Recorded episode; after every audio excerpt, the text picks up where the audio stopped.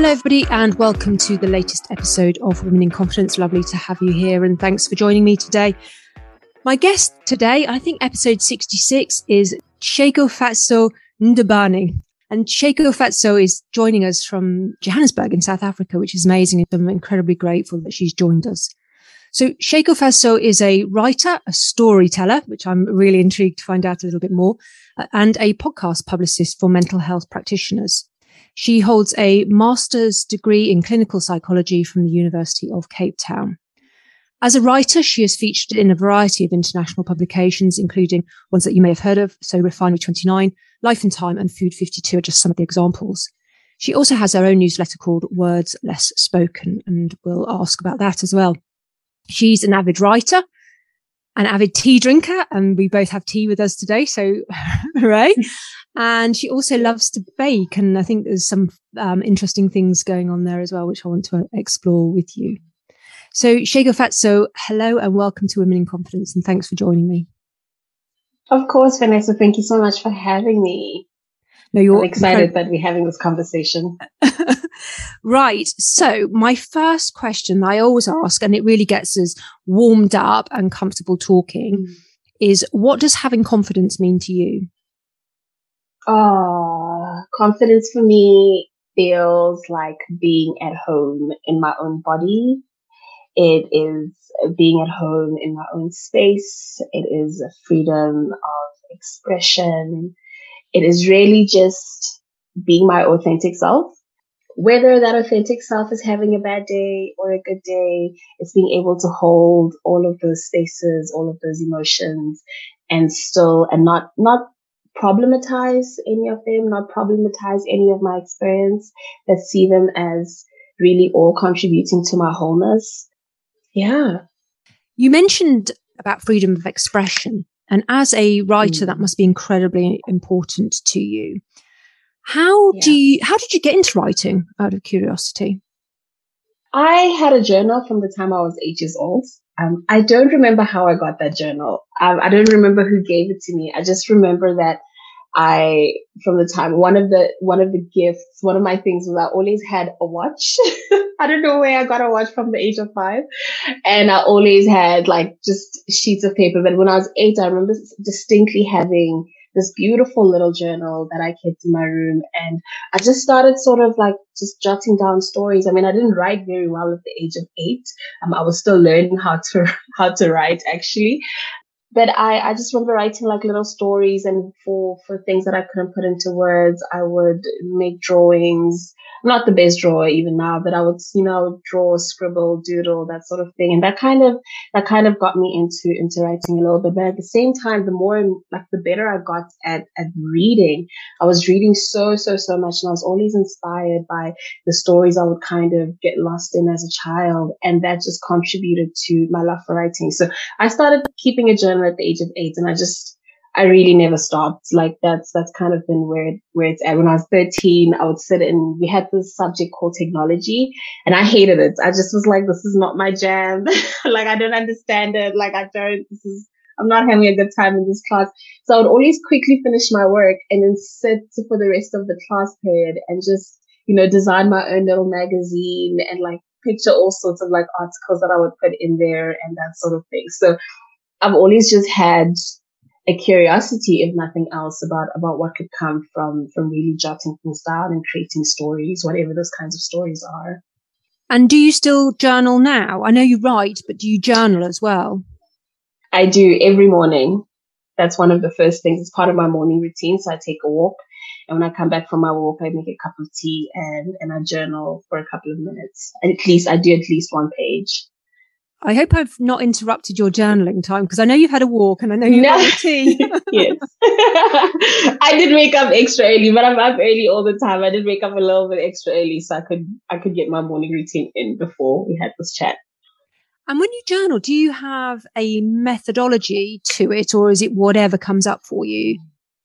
It's really whatever comes up for me. I find that, I mean, I love the quietness of mornings, you know, and I think that's possibly also why I mostly walk in the morning. So usually when I when I walk, I mean there's all sorts of stuff that will that will come up and usually I will come back and I'll journal about something that may have come up while I was taking a walk. Sometimes it's even dreams. I know I, I journal my dreams. So if I wake up and, and I've had a dream, then I'll pause the morning walk and make sure that I write down the dream first, and then I'll go for my walk afterwards. But usually it's, it's really free association. Whatever comes to mind is, is what I'll write about. Sometimes it's stuff that I've really been thinking about for a while and just trying to process. And I find that once I put it down on the page, it helps me to process it even better. So I don't, I'm not really strict in terms of having a, a methodology around how I, how I journal. It's really just free flow. Do you mm. hold on to your journals and go back to them and look at them and say, gosh, look at, look at where I've come. Like two years ago, this is what I was writing and look where I've yeah. come now. Mm, I do. Do you know what? I, I, so I've had several burn ceremonies. I keep my journals for about five years. Um, I mean, I usually have one journal that I keep throughout one year. So every five years, I've got like a pack of five. Sometimes it's more like if I know when I've had rougher years, like I've just journaled a lot more and I'll end up with like many more journals. But I found I know the last burn session I had was a few years ago and I just, I had a pile of it, uh, of journals and I went through each of them. I did go and read all of them and some of them were from my teens and it was, I mean, it was shocking some of the stuff that I, that I found myself writing about. It was, I was quite surprised by some of the sadness that I found in some of the journals, but also there was also a lot of, you know, laughter and, and memories that I had really forgotten. But I find that when I have journals that kind of hold on to or are, are really centered around more painful experiences or painful memories, it always feels so cathartic to once the, the, the, the experience feels a little bit more metabolized, has for me to just kind of burn the, I'd make a ceremony of burning the ceremony. It's kind of like, okay, this happened. I honor the experience. I honor how the journal held me through that experience, but burning them almost feels like a, an act of transmutation a little bit, like just the final act of metabolizing the experience. So, I mean, I do that every couple of years. It's usually about every five years. I don't always stick to the five years, but I, I do like to every now and again go back and burn the ones that I feel like need to be burned and keep the ones that I feel like need to be kept. Having read those journals then of your teenage self, what would you tell yourself now mm. if you could go and speak to, you know, 13 year old self? What would you say? I would tell her that Ah, oh, this is such a good question. I would tell her that she is going to be okay. I would tell her that it's okay to have so many big feelings, that there is nothing wrong with being such a feeler, feeling things so deeply, feeling other people's feelings so deeply. I would tell her that really like she, you know, to trust her gut, that she actually knows what to do a lot more often than she thinks she does. I know that was a big thing, a lot of self doubt. And I know it's a bit of just a teenage experience, but there was something about, I think there were moments where, you know, my gut was, was right about a few things and I just didn't know to trust that. So I would really tell her to just keep trusting her gut, to trust that what comes up for her is there is a lot of truth to it, even if it doesn't seem like that. Um, and that she's really, she's going to be fine and, and it will all, it will all come full circle, even if it doesn't make sense right now. And that she will, she will live a really good, a really happy, a really fulfilled life over the next coming years. So you said That's such a good question. Thank you for that. I love that. Oh, thank you. Thank you. You said about a happy and fulfilled life. Is that how you see your life now? You are happy and you're fulfilled. Yeah, yeah. I think I'm I'm I'm the happiest and most fulfilled that I've been um, in my whole life. I struggled with depression for a really long time. I think some of my first episodes started in my teen years. Actually, I just didn't know that that's what was happening, and I don't think my family knew that that's what was happening. So, again, I, I you know I was I was a really big feeler. I still am.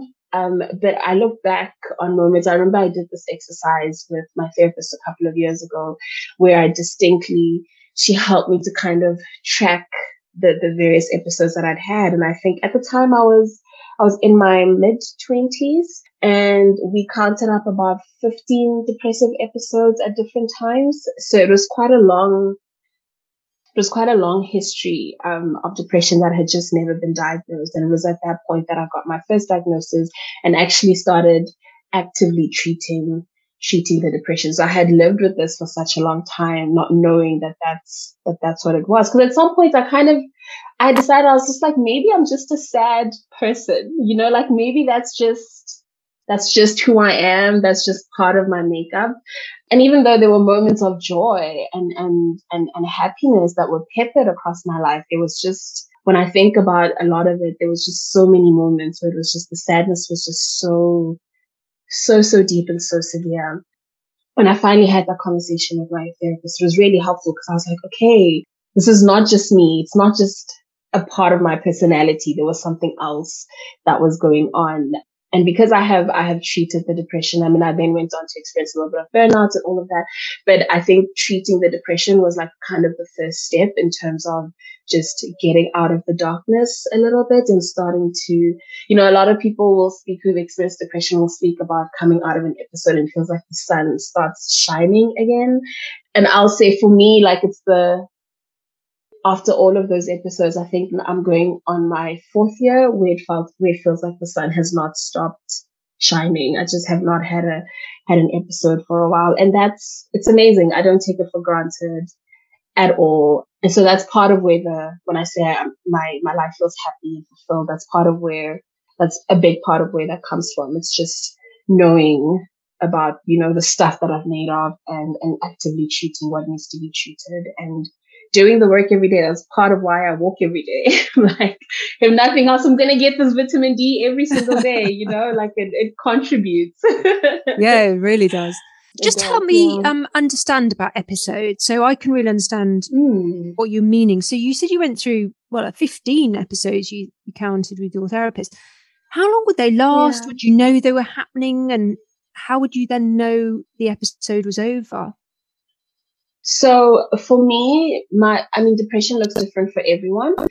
For me, a big part of it was always, it was hypersomnia. I mean, I, I would sleep a lot. Like if I could, if I could help it, if I had the time and the space, I could sleep 14 hours a day sometimes, which is not great. Also, I often had really like things that I found pleasurable or that I found fun or that I generally enjoyed.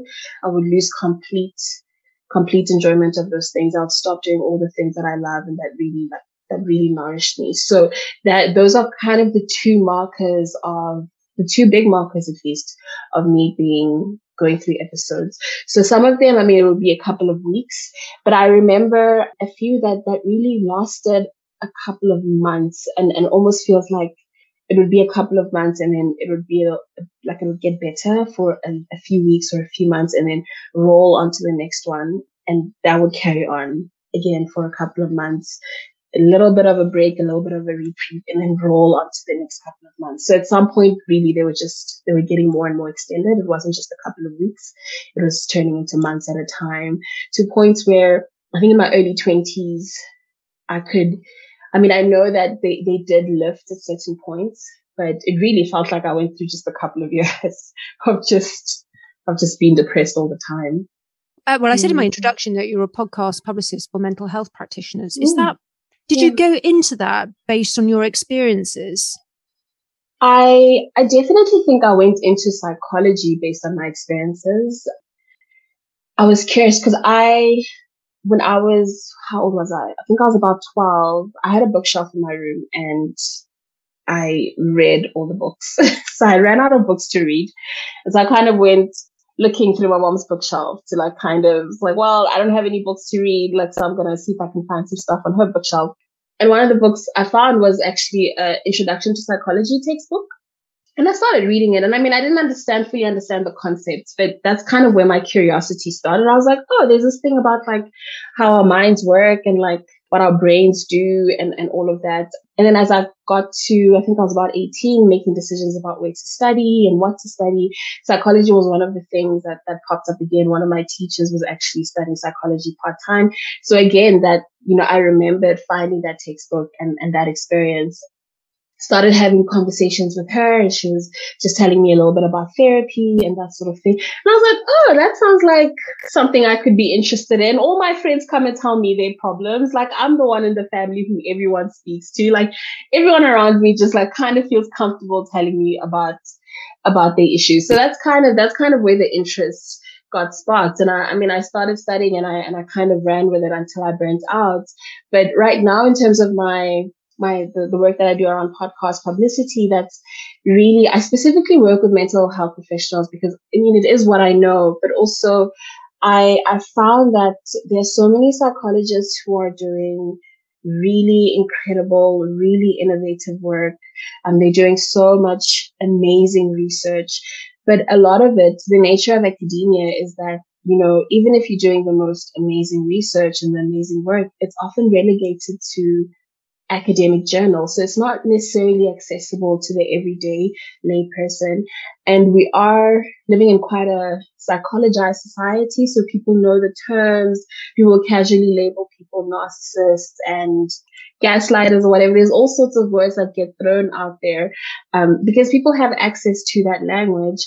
And I'm, I'm noticing that a lot of the times it is used quite it's used incorrectly and it's mislabeling people. I understand it can be helpful to have language to describe our experiences, but in the same way, there's also that danger of it kind of being, you know, used in ways that are actually quite harmful. So for me, really working with mental health professionals is about kind of, let's take the work outside of out of the scientific journals and put it on platforms where people have access to it and having a conversation with somebody who's practicing as a psychologist is they can adequately describe the terms and they can adequately give they can adequately describe and give meaning to certain terms that people are using. So for me, it's just, it's really about disseminating information from actual experts in ways that are accessible to everyone. You mentioned about mm-hmm. you know, really innovative, exciting pieces of academic research that you then take yeah. and, and translate in some ways to the layperson. Mm. A piece of academic research that has really blown you away and you thought, gosh, people need to know about this? Yeah. Oh, I've been I've been working with Dr. Candice Hargons, um, and she does research on on good sex, and she's done a, this massive study with a few of her colleagues where they were looking at they essentially look at racial trauma or or good sex as an avenue towards healing racial trauma. So they talk about how you know for black people they've a lot of black people have you know there's all sorts of stereotypes and all sorts of labels that have been attached to certain experiences um all sorts of language that's been attached to to black people um it's quite you know harmful in a lot of ways and they say okay you know like to actually in a world that tells you that you do not that if you're a black person you do not deserve good things or you do not deserve certain experiences excuse me, to have access to and to enjoy good sex is actually an act of resilience and it's an act of resistance as well. So I just thought that was that was brilliant because it's like, you know, we so often talk about racial segregation. I mean, there's so much happening in the world right now around that. I think to look at it, you know, to look at a really difficult subject that affects all of us actually, um, from this from the lens of good sex is just such a such an interesting way to come at it. Mm. You know, it's just such a different it's a different angle, and it's not. I find it's also a little bit more accessible. It's like a good entryway, like to you know to have broader conversations. So I thought I thought that work was was absolutely mm. was absolutely beautiful, and I'm just like, hey, you know. Who's not willing to talk about sex? and if it's going to lead to conversations about really important, important topics and important subjects, then and you did your master's on the construction of Black female beauty and body. So is there some crossover mm. or some similarities between what your that research uh, was it Dr. Candice? I didn't catch the surname, and what you did mm. for your master's. So that was the the constructions of black female bodies and beauties. That was my honors. Right now, oh, yeah. I'm I'm actually completing my my master's right now, and that's on black intergenerational constructions of rest among black women.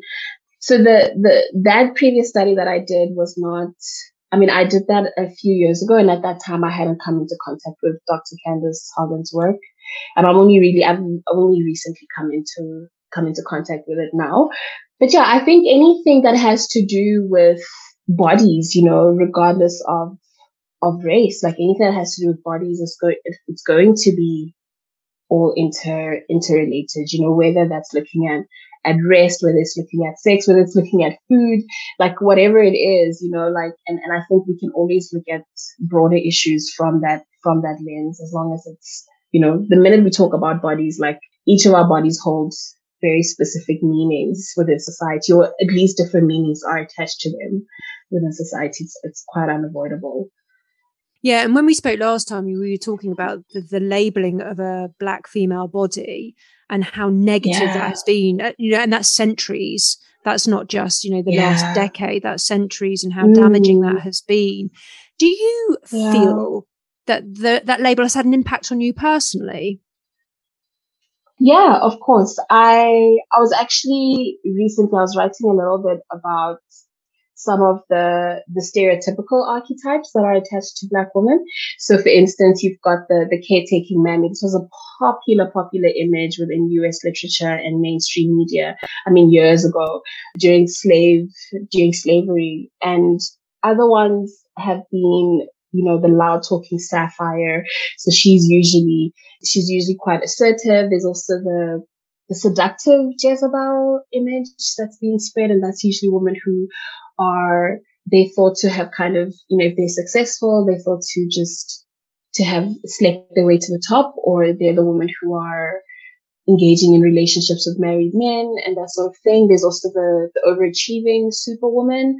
Um, and those are women who just, they do it all. They moms, have amazing careers, have amazing marriages.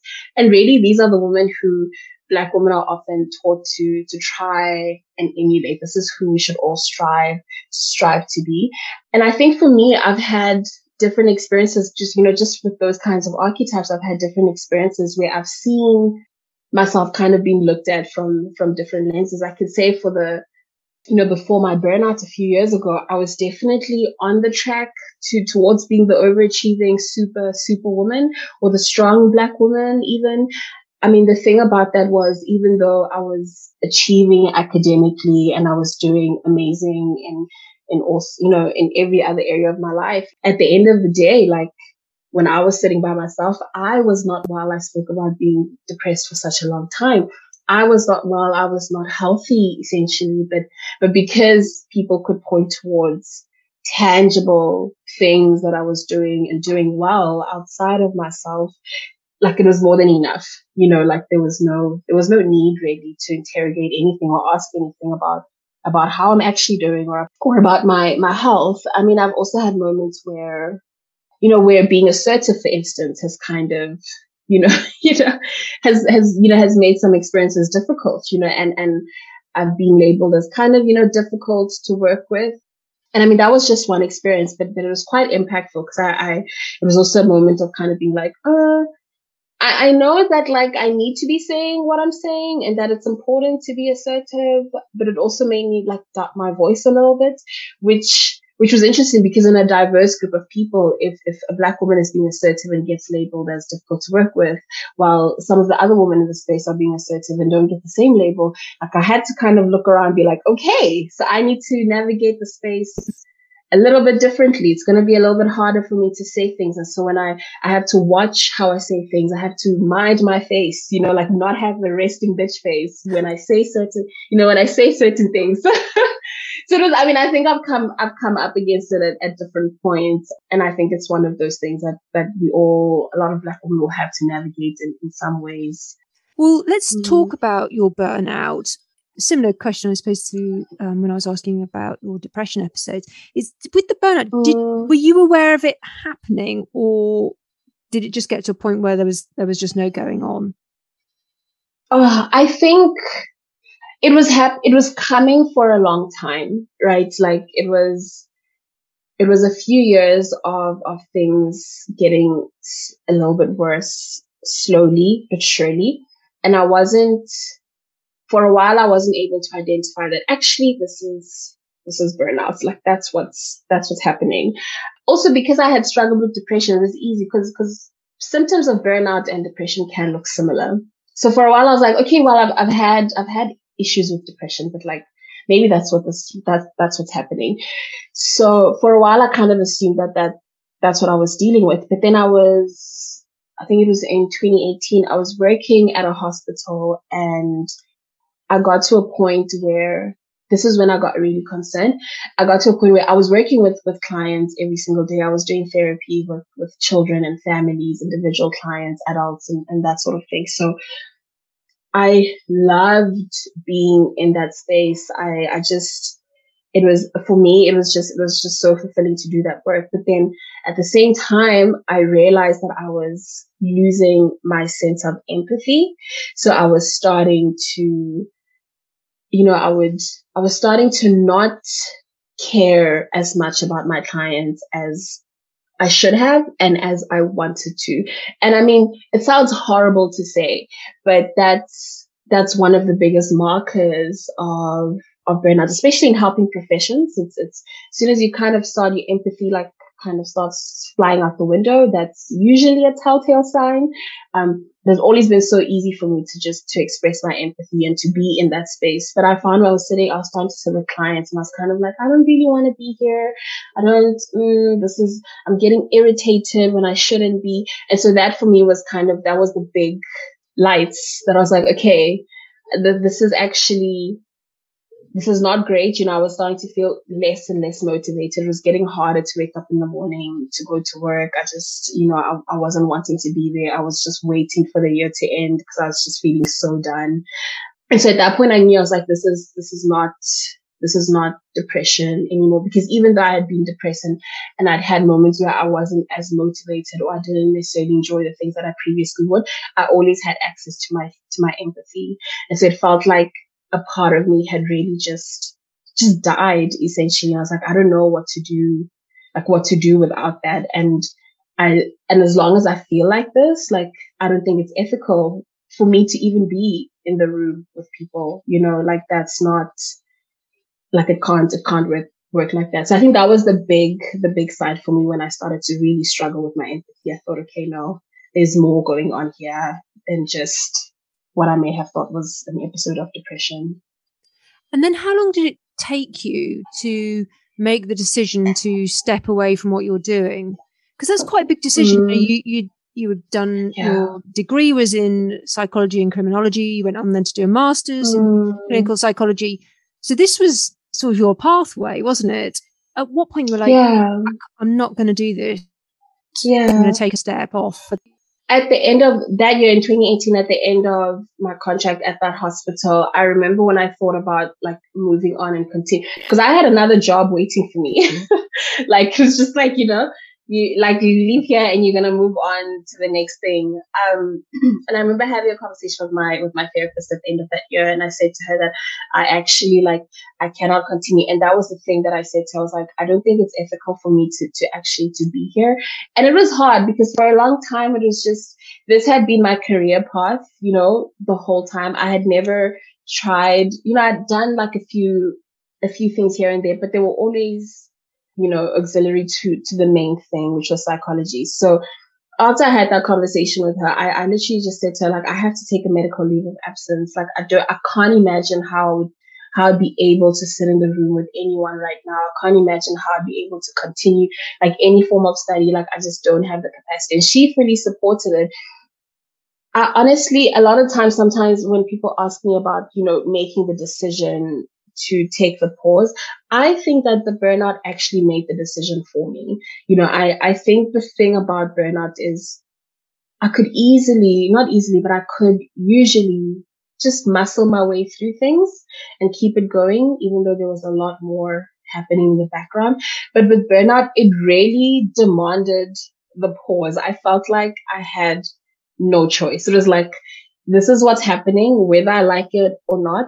It's, it's, it's what I'm doing. So I, I mean, I, I made all of those decisions at that time, but I was terrified because I was like, I don't know what's next. I don't know what this means.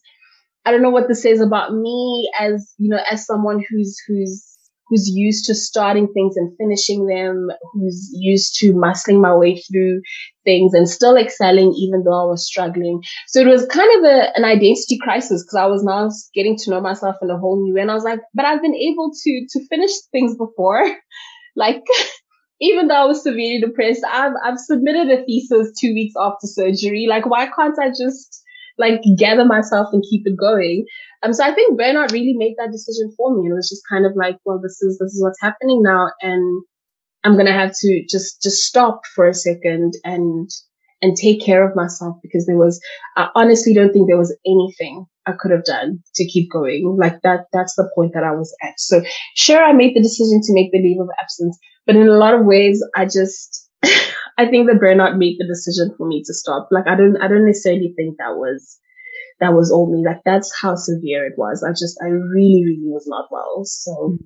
And you said about you questioned your sense of identity or it, it questioned. Mm.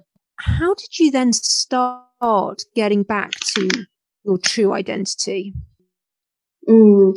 It took me about about two years to start feeling like myself again. Um, but I think I think the big thing in terms of getting back after the burnout was firstly I really had to fully just surrender to to what was happening. For a while after I took the break, I just thought, oh, you know, it'll just be like two months and then I'll be fine. Like I just need like three months to just kind of rest, you know, and then I'll be fine. And a month came along and I was still feeling as terrible as I was a month ago. Two months passed and I was still feeling terrible. Three months passed and I was still feeling terrible. And so eventually I was like, okay, this is actually, this is not going away. And I just have to surrender to whatever it is that's happening. Um, I don't know what any of it means, but surrendering to it was just kind of like, okay, it's where I'm at and I have to basically start from scratch now.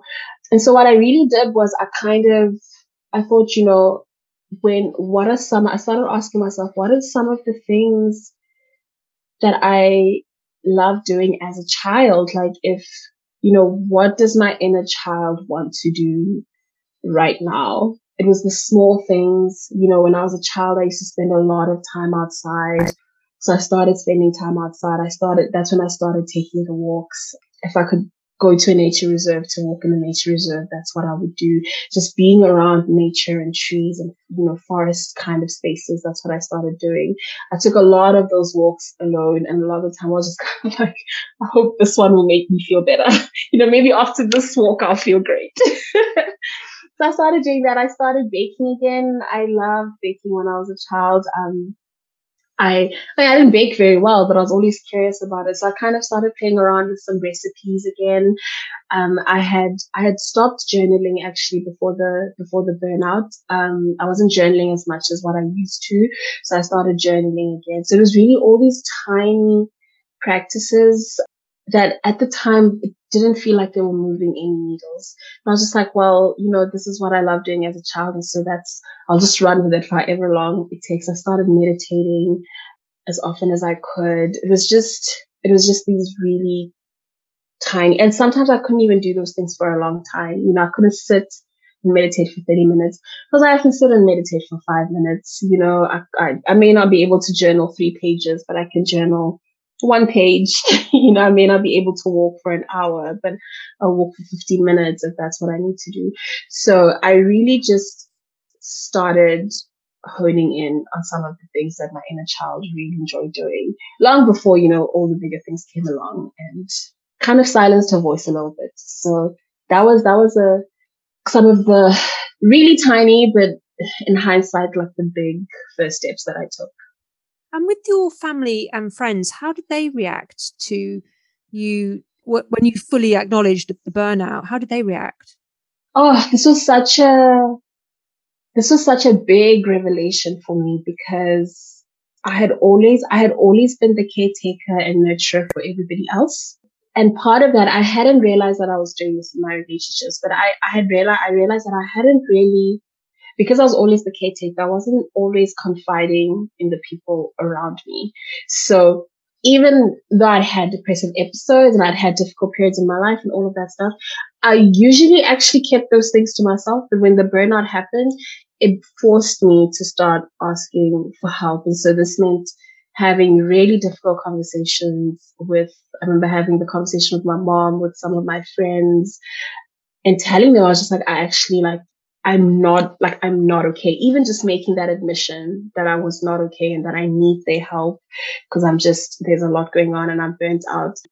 And what was surprising to me was everyone, everyone that I I, I spoke to the first thing they said, a few of them actually, the first thing they said to me was like, Oh my word, thank you for trusting me with this.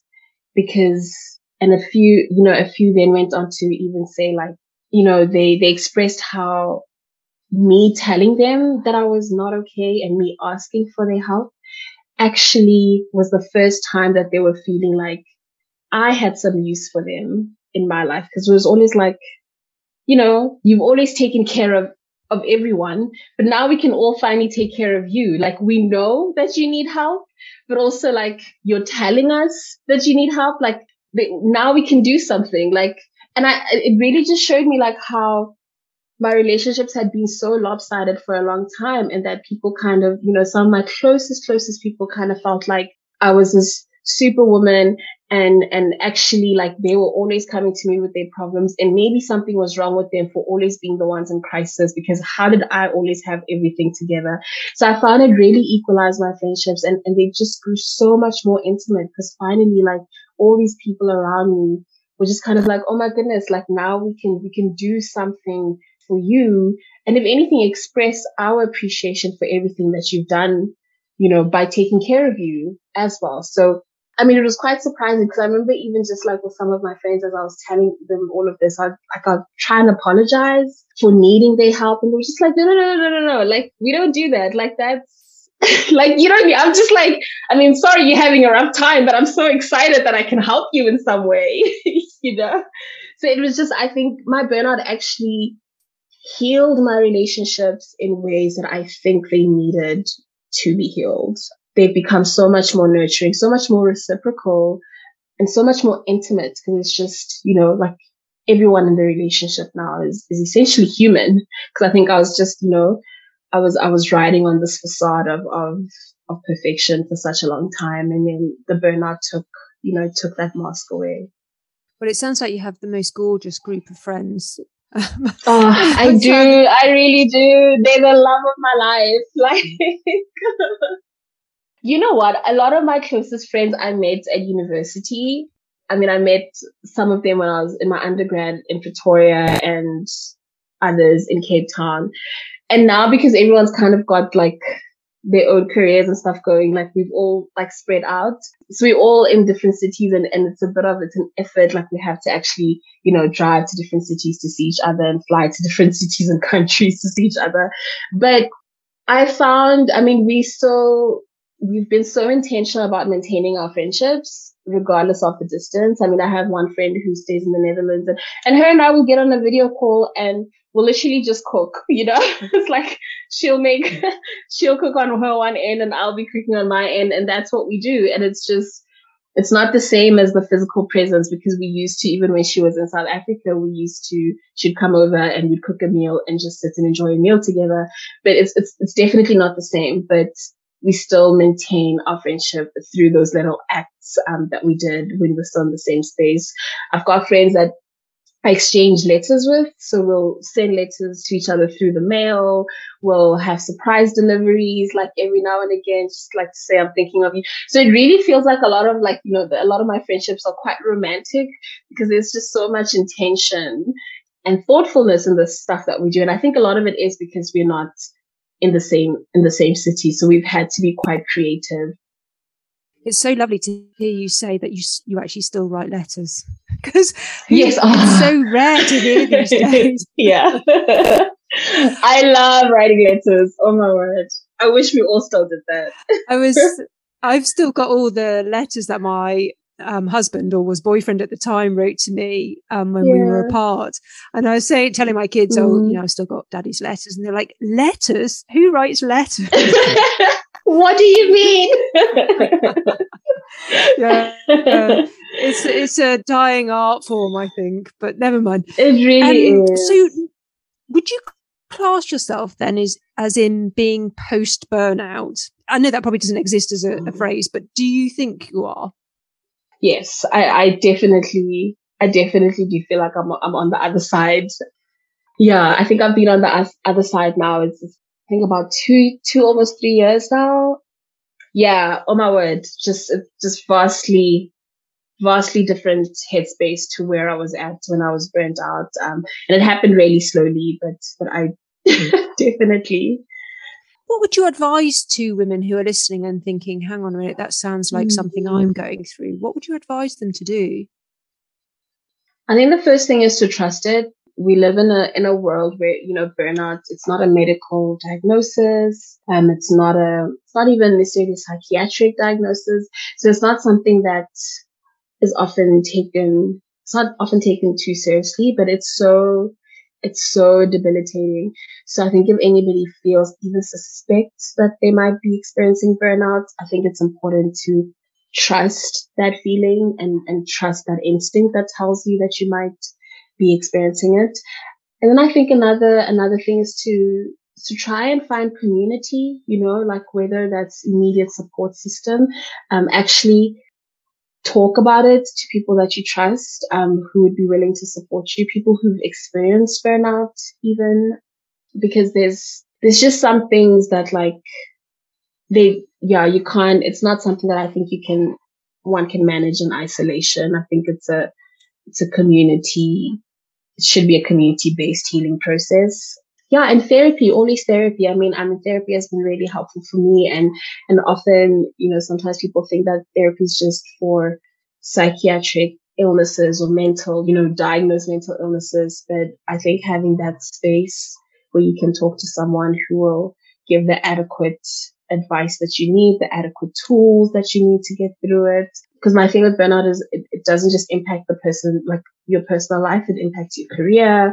Like there's so many other things that it impacts. And I think it would be helpful to be in a safe space with someone who can advise in terms of, of what you can do with every other area. So therapy for sure, for sure.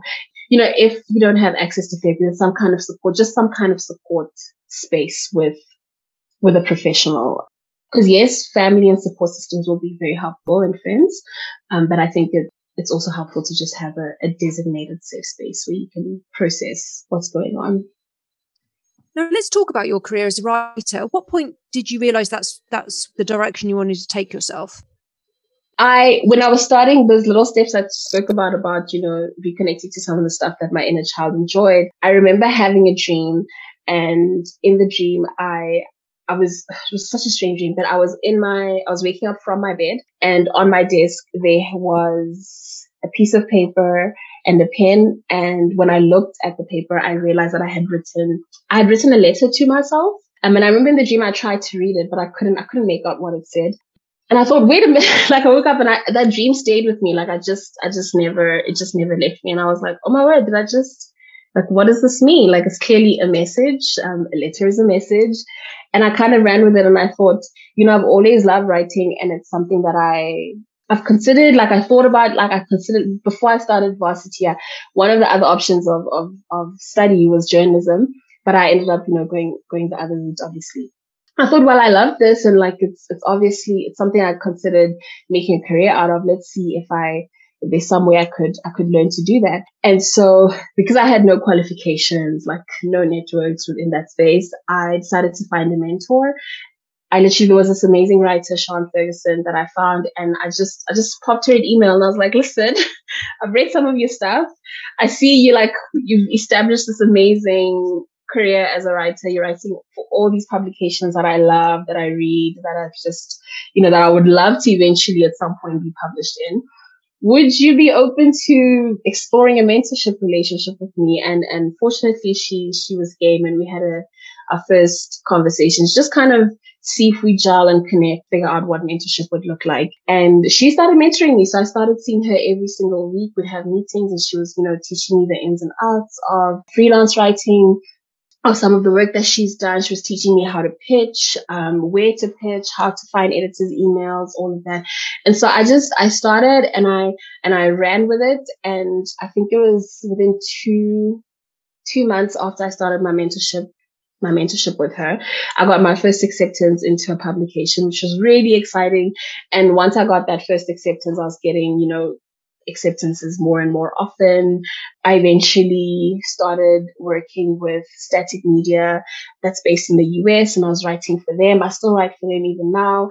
And then eventually got through my mentor, I then met Alice Draper, who I work with quite closely now um, at Hustling Writers. She was, at the time, she was exclusively doing publicity, podcast publicity. So then that's how I got into that space. And soon enough, I was like, wait a minute, like this is like we're doing amazing work and I'm really, really enjoying this. But I'm curious about what it would look like to do it specifically with mental health professionals. And that's kind of where I found my niche. And that's what I've been doing ever since. So it was really, I think everything really started you know, from that dream to then finding a mentor, um, which is really helpful, really, really helpful, um, to kind of just get me started and find my bearings. And it found, it sounds like you found an amazing one in Sean. And I did. Oh, amazing, amazing mentor. Yeah. And it's a mm. really powerful message about, you know, again, reaching out for help because yeah. people out there will absolutely welcome you in with open arms and help you get mm. to what mm. you want. So I guess that's really great advice. So where what's next yeah. for your career and your writing? Do you have a goal? So when you're looking at your journals from 2023, five years out from here, what will you will you have achieved what you want? Ah, oh, I I'm so excited. I want to I mean, I'm I'm excited to keep on working with mental health professionals. I'm excited to see just how far we can take we can take podcast publicity within that space. I I'm imagining at this point, you know, actually even consulting because you know pod, podcast publicity. Yes, I have the skill to do it, and I think I do it well, but it's also a teachable skill. So I mean, one of the big things that Alice and I have been speaking about is, is about, you know, making publicity easy, you know, and, and that means teaching people how to do it for themselves too. So I'm imagining over the next couple of years, just really having countless cohorts of mental professionals who are going through podcast publicity training and learning how to do it for themselves, but also if not for themselves, teaching people on their teams how to do it so that they can they can do it for themselves. It's really about making it accessible um, to everyone and not being the only person who can do it, who can do it, and and just disseminating that information as as far as we can. Because what starts as podcast publicity can then become publication.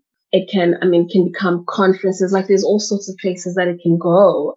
So it's really just about teaching as many people as we can how to how to do publicity for themselves and and to realize that it's actually it's accessible and it's easy and it's possible it's just a skill that we learn get on the bicycle and once you know how to ride it, you always know how to ride it. well, I yeah. wish you all the best of luck with that. And um, thanks so much for being on the show and for sharing all all your mm. stories and you know those those are tough times depression and burnout that that's tough but you've been yeah. brilliant as a guest to talk about those and being so mm. honest but also such mm. a positive role model for people who who are mm. maybe feeling that right now um, and don't necessarily necessarily see the light at the end of the tunnel. Um, it's great to hear that mm. that you know you can get through it. Yes, yes. Thank you so much, Vanessa. I've absolutely adored having this conversation with you. Thank you so much.